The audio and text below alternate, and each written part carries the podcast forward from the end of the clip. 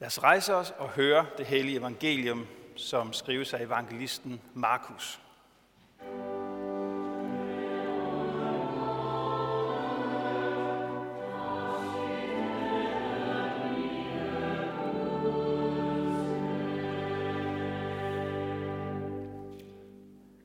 Da Jesus og Peter og Jakob og Johannes kom ned til disciplene, så de en stor skare omkring dem og nogle skriftkloge, som diskuterede med dem.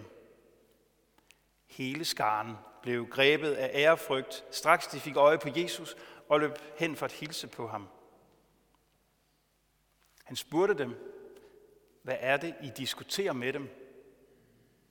Og en fra skaren svarede ham, Mester, jeg har bragt min søn til dig. Han er besat af en ånd, som gør ham stum. Hvor som helst den overvælder ham, kaster den ham til jorden, og han fråder og skærer tænder og bliver helt stiv. Jeg sagde til dine disciple, at de skulle drive den ud, men det kunne de ikke. Da udbrød Jesus. Du vantro slægt. Hvor længe skal jeg være hos jer? Hvor længe skal jeg holde jer ud? Kom herhen med ham. Så bragte de ham hen til Jesus. Men da ånden så ham, rev og sled den straks i drengen, så han faldt om på jorden og lå og frode og vred sig. Jesus spurgte hans far, hvor længe har han haft det sådan? Han svarede, fra han var barn, og den har mange gange kastet ham både i ild og vand for at gøre det af med ham. Men hvis du kan gøre noget, så forbarm dig over os og hjælp os.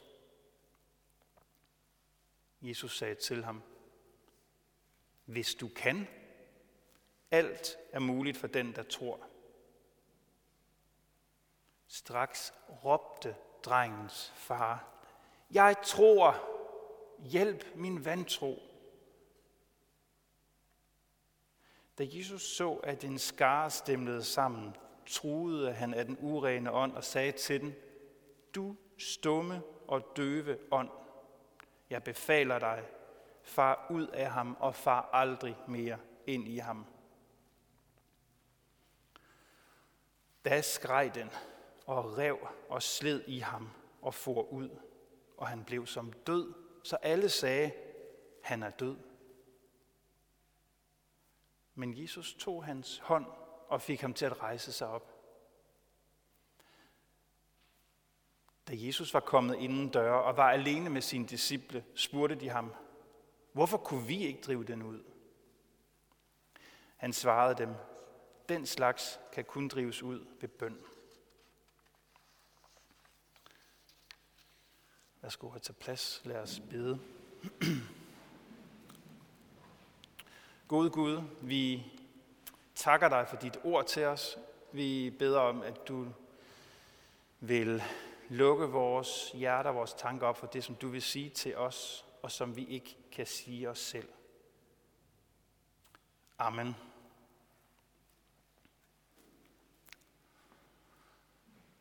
Før jeg blev præst, der var jeg journalist. I den forbindelse, der mødte jeg engang et forældrepar, der havde haft en dreng, der havde været meget, meget syg. Jeg tror, det var, jeg tror, det var kræft, og drengen havde lidt meget. Forældrene de fortalte om den desperate kamp, de havde kæmpet. Først for, at drengen skulle blive rask, og da det ikke længere var muligt, så for i hvert fald at gøre deres dreng stød så nænsom som overhovedet muligt. Jeg husker så tydeligt farens plagede ord, da han fortalte mig, hvordan hans søn på 7-8 år en dag havde set på ham der på sygehuset og sagt, far, vil du ikke godt skyde mig? Fordi drengen havde det så dårligt.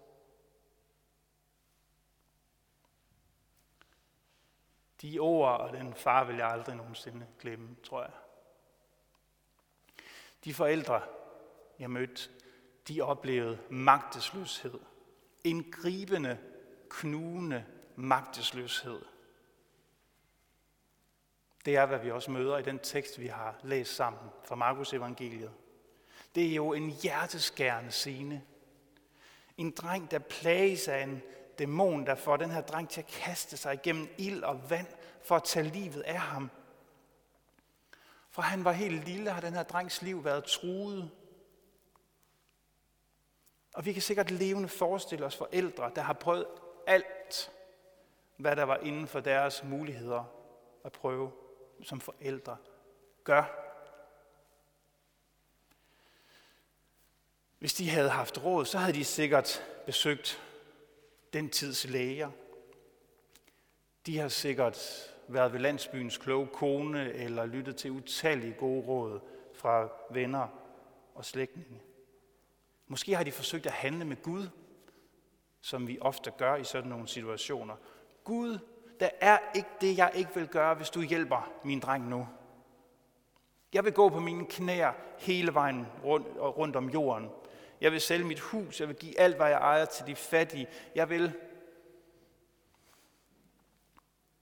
Hvem ved, hvad de forældre har tænkt og visket og råbt i deres desperation, når de måtte stå der og se på deres plagede dreng?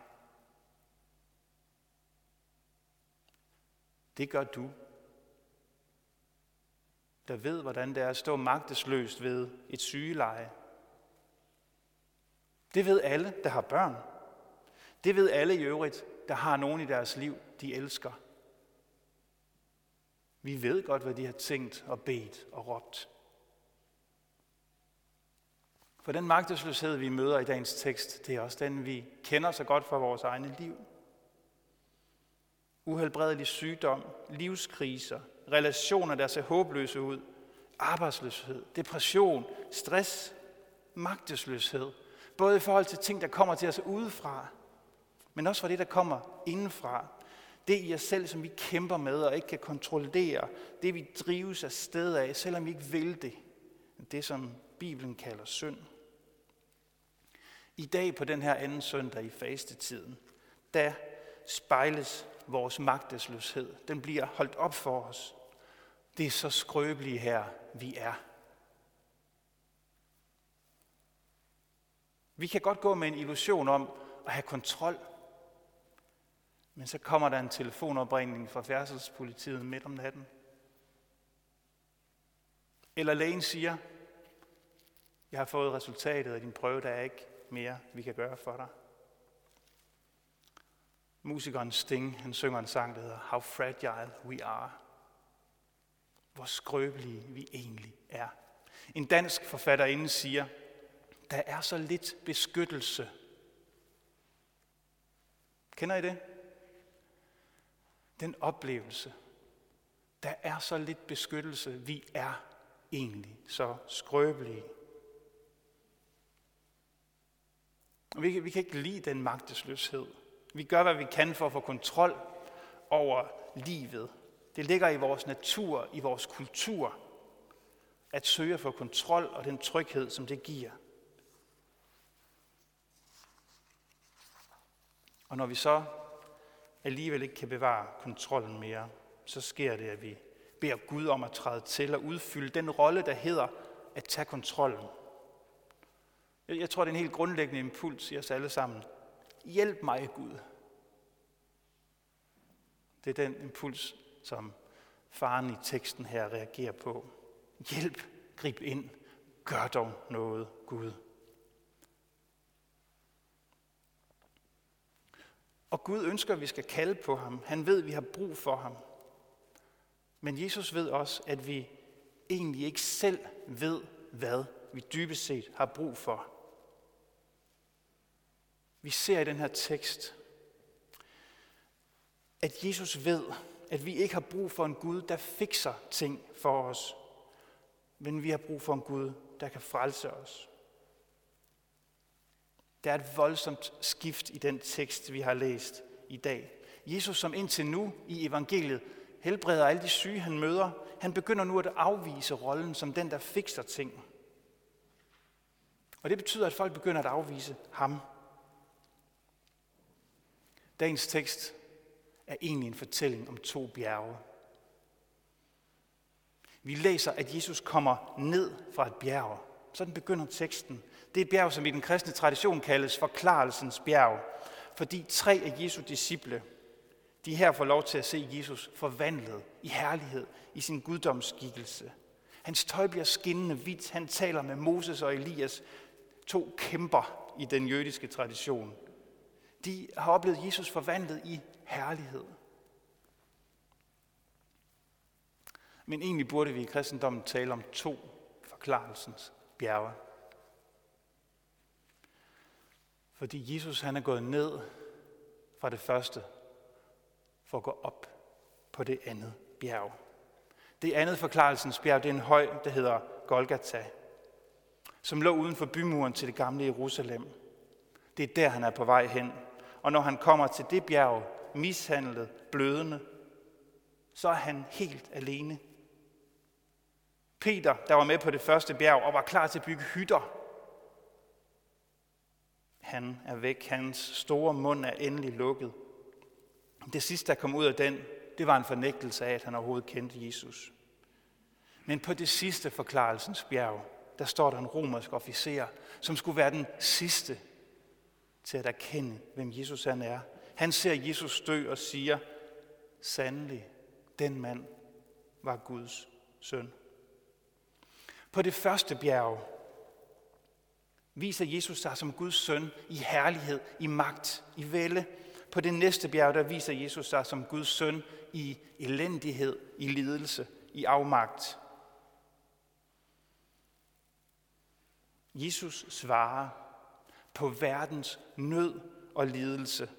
Ikke ved at trække sig tilbage til herlighedens bjerg, men ved at gå til det bjerg, hvor der venter ham et kors. Imellem de to bjerge, der var der en far og en dreng. Imellem de to bjerge, der er vi. Det er her, mellem bjergene, at vi lever vores liv. Nogle gange tættere på herlighedens bjerg, og nogle gange på vej op af lidelsens bjerg. Men det er tegnet fra det sidste bjerg, vi tegner vores børn med, når vi bærer dem til dåben. Det er tegnet fra det sidste bjerg, korset, vi hænger om halsen. Det er korset, vi markerer vores døde og vores grave med. Det er korset, vi ikke kan undvære som kristen symbolik. Og det er korset, de først river ned, når de har ødelagt kirker rundt omkring i verden. Det er korset, de vil have væk, når de laver fælles religiøse bederum rundt omkring. Det er korset, de tvinger folk til at vende sig fra, når de vil tvinge kristne til at afsværge deres tro. Det er korset, der er en ulidelig provokation, også i vores tid. Fordi når det fortæller, at der var en, der hang der i vores sted, så fortæller det også, at vi ikke er bedre selv, end at vi havde fortjent at hænge der. Det er korset, som Jesus svarer hele verdens nød med. Og det er det svar, på verdens nød, som kristendommen vil kendes og bedømmes på. Der er tusindvis af tusindvis af børn og forældre, der drømmer om, at Jesus kommer ned fra det første bjerg og tager magten og helbreder og genopretter. Men Jesus vælger at gå til korset, selvom det betyder, at han på en måde må forlade denne verdens lidende og syge mennesker – Og enten så er det, fordi han ikke elsker os, og ikke vil os det bedste alligevel. Eller også er det, fordi Guds plan med ham, korset, var det bedste, der kunne ske for os. Jesus bliver selv den dreng, der går gennem ild og vand. Og hans far må se til, mens hans liv trues og tages. Og det er som om, når vi læser evangelierne, at jo mere intens lidelsen i verden bliver omkring Jesus, jo mere travlt får han med at komme til Jerusalem. Jo mere fokuseret bliver han på at komme op på det næste bjerg. Hvad der skete på det andet bjerg. Det er svaret til alle os, der lever mellem bjergene, mellem herligheden og lykken og lidelsen og afmagten. Og det andet forklarelsens bjerg, det går Jesus ikke ned af. Det kan han ikke. Han har taget døden på sig. Fra det andet forklarelsens bjerg, der bliver han båret ned.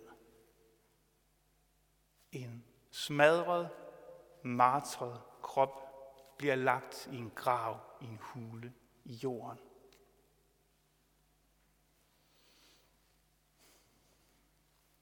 Men Guds historie er ikke færdig. Det er Guds historie aldrig. Igen tager Gud, som han gjorde på skabelsens morgen, hvad der ligger i jorden, og former det og blæser liv i det. Og rygtet går, at Jesus går levende omkring og møder dig og mig i vores magtesløshed. Og siger, det er sandt, hvad jeg sagde til faren dengang. Alt er muligt for den, der tror. Selv liv efter død. Det er sandt, hvad jeg gjorde for den dreng. De syge skal helbredes. De pinte og de plagede skal juble. Jeg er i gang med at gøre alting godt. I juleevangeliet, som vi er ved at være et par måneder fra nu, der bliver det sagt til hyrderne på marken, dette er tegnet I får. I skal finde et barn, som er svøbt og ligger i en krybe. Kan I huske det? Jesus, nu som voksen mand, han peger frem mod Jerusalem og siger, dette er tegnet, I for. I skal finde en mand, som er knust og hænger på et kors. Jesus svarer ikke på magtesløshed med magtdemonstrationer, men ved at gå ind i magtesløsheden, fordi han vil ødelægge ondskab og død og sygdom og nød, uden at ødelægge os, som det klæber til. Det er det tegn, vi tegner for ansigtet og brystet af den, vi døber. Det er det tegn, vi får lov til at møde vores magtesløshed med den her anden søndag i fasten. Og hvis det ikke er nok for dig, så har jeg ikke mere at sige. Det er det tegn, vi får. Til alle os, der oplever magtesløshed og kender oplevelsen af, at der er så lidt beskyttelse, så er korset vores beskyttelse. Det er korset, vi må vende os til at krybe i skjul under. Og når vi gør det, så er alt på en måde det samme, og på en anden måde er det helt, helt, helt anderledes og nyt. Måske skal du altid kæmpe med en invaliderende sygdom, fysisk eller psykisk. Måske skal du bære dine nærmeste til graven, før det på nogen måde kan kaldes rimeligt. Måske lykkes dine planer ikke. Men ingen død skal nå dig. Ingen ild skal brænde dig. Ingen sygdom skal i sidste ende få bugt med dig der søger ly under korset. Så vi råber frimodigt til ham, der går mellem de to bjerge om hjælp. Vi beder for vores syge. Vi lægger vores liv og vores verden og vores kære i hans hænder. Vi tegner korsets tegn for hinanden og for os selv til en påmindelse om, at vi tilhører ham i liv og i død. At han er vores begyndelse og vores slutning. At hvad vi end går igennem, så er han under os og over os og med os. At det er virkelighed, at vi skal leve med ham. Og når det synker ind i os, så kan der opstå en frihed til at turde miste sit liv og derfor redde det. At give slip og derfor dermed få alt tilbage.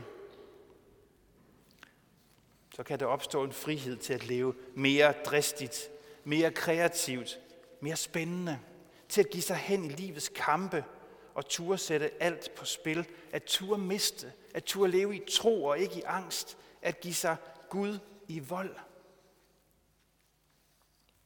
Både på den dag, hvor vi vågner op og byder en ny dag velkommen, og på den dag, hvor vi skal sige farvel til alt det, vi har haft kær. En dag skal der kun være et bjerg. Og på det bjerg, der skal der være fest. Solen vil for evigt gå op for alle denne verdens pinte og plagede mennesker. Den dag vil være forklarelsens dag.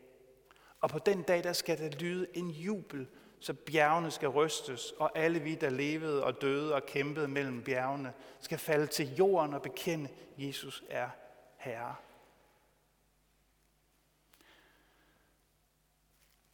Må dit hjerte byde den dag velkommen, hvor du som den romerske officer må udbryde fri, forklaret, sandelig, den korsfæstede, han var, og han er Guds søn.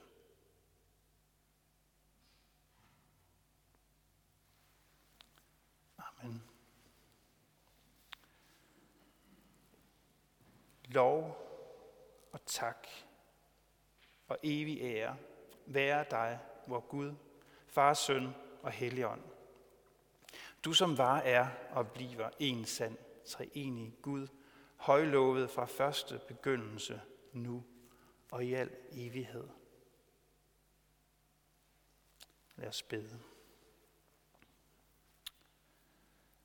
Herre var Gud, himmelske Far, tak fordi du har svaret på verdens nød. Tak fordi vi må krybe i ly under korset, som er dit svar til alle os, der lever mellem herlighed og lykke og lidelse og afmagt. Gud, vi beder for den verden, du har skabt. Vi beder for de medmennesker, som du har givet os at dele livet med. Lad der komme fornyelse og genoprettelse til hele dit skaberværk, og lad der blive fred mellem mennesker og nationer. Gud, vi beder for din kirke her på det her sted og på alle andre steder. Og vi beder for alle, der har fået magt og ansvar og myndighed betroet. Hjælp dem, hjælp os alle til at tage vare på menneskelig værdighed. Og kom med din fred til dem, som er forladte, sultne, stressede, forsømte, nødlidende, syge, mobbede, håbløse, troløse og hvileløse. Amen.